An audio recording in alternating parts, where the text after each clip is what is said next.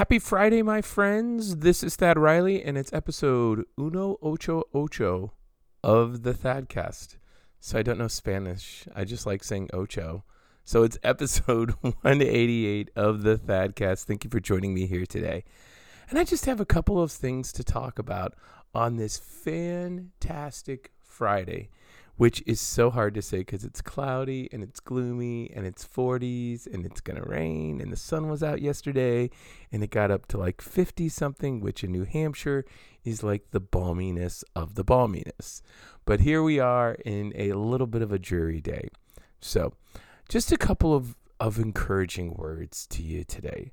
Um, I've written out these notes like I always do, and just as I went to hit record, a thought really penetrated my soul. And I want to leave you with a couple of pieces of encouragement. So, this will be kind of a two part episode. The first thing I'd like to encourage you with is during this time of the COVID 19 uh, crisis, it's really important to surround yourself with people who are emotionally mature. And when I talk about emotionally mature, these are the folks who are grounded. These are the folks who are, you know, they're in the scriptures consistently. They have an optimistic outlook on life because of Jesus and all the good in all the things he has done. And actually, this is funny that I'm saying this this way because it actually transcends perfectly into um, what I was going to bring to you today, which is talking about plans. Because God's plans matter far more than ours because His are the ones that actually happen and we can plan and we can do but sometimes these things just kind of like wait what was this? What was this thing that i was planning to do? And it's it was going to go left and now it's gone right and it's way over here and it's completely different than i ever thought it was going to be. Now i know um, for myself personally there was never a time more prevalent like this in my life than i had plans than right during my divorce uh, of from my first marriage, and it was 2013 into 2014, and boy, did I have plans. I was done with relationships for maybe a decade, maybe longer. There was never going to be anything like that going on in my life. I was completely cooked, done, over it. And I was going to live a life of freedom by myself. At least that's what I thought freedom was, you know. And I'd been through a lot of pain, and um, there was this point where I needed to breathe too, right? We all need those moments in life where we just don't need anybody in our face and we just need some space. Okay. And this is funny now because now that we're home, I have kids in my face all day long. It's almost no matter what room I go into. But this was my plan. This was my thing. I was going to raise my kids quietly move away to some small town, start my life over, and slowly, you know, rework my way back into society and practice social distancing every single day. I was going to become the flag bearer for social distancing before it was this thing. Well, wouldn't you know it? At the end of my divorce, I was in love, and you know, love does that thing. And I jumped in a moving van and came up here and got married 17 days after my divorce.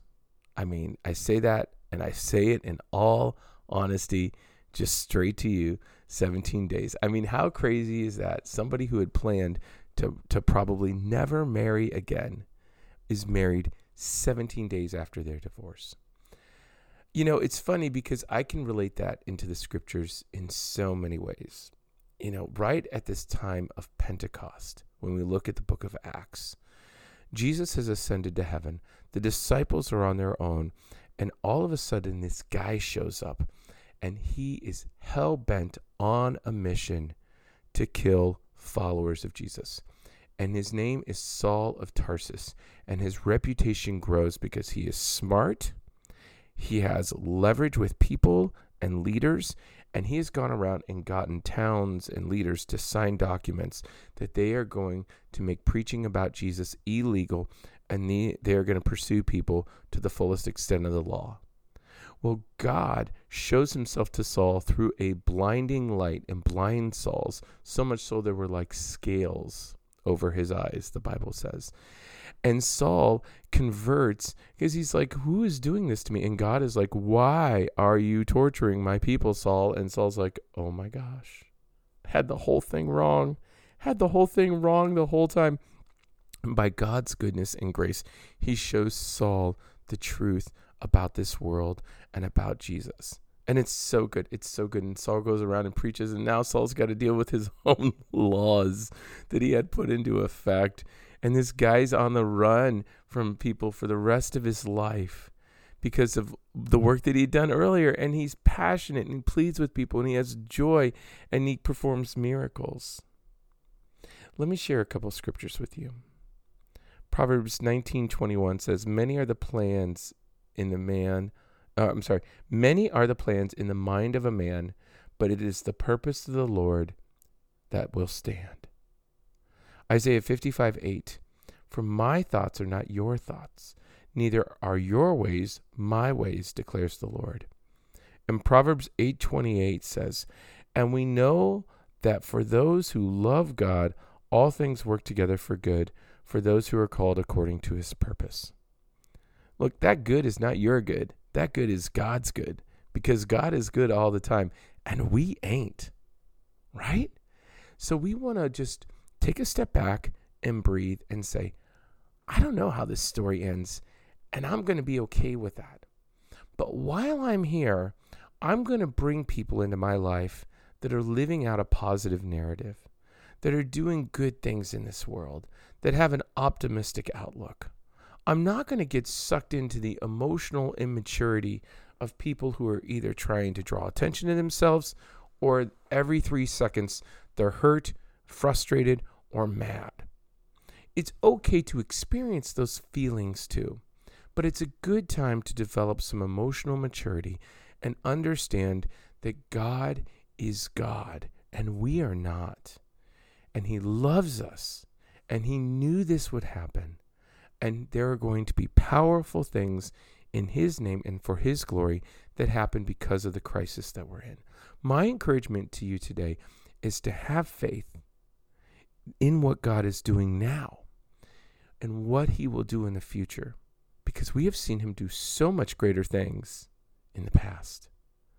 My encouragement is also to surround yourself with people who love Jesus and who are living out this life in such a way that gives you strength and encouragement and boldness. So that's it. And I hope that you have a wonderful weekend. I hope that this encourages you today. And if it does, if this encouraged you, my encourage my hope is that you would share it with at least one other person today. Thank you so much for joining me on episode 188 of the Thadcast. And until next time, may you be blessed.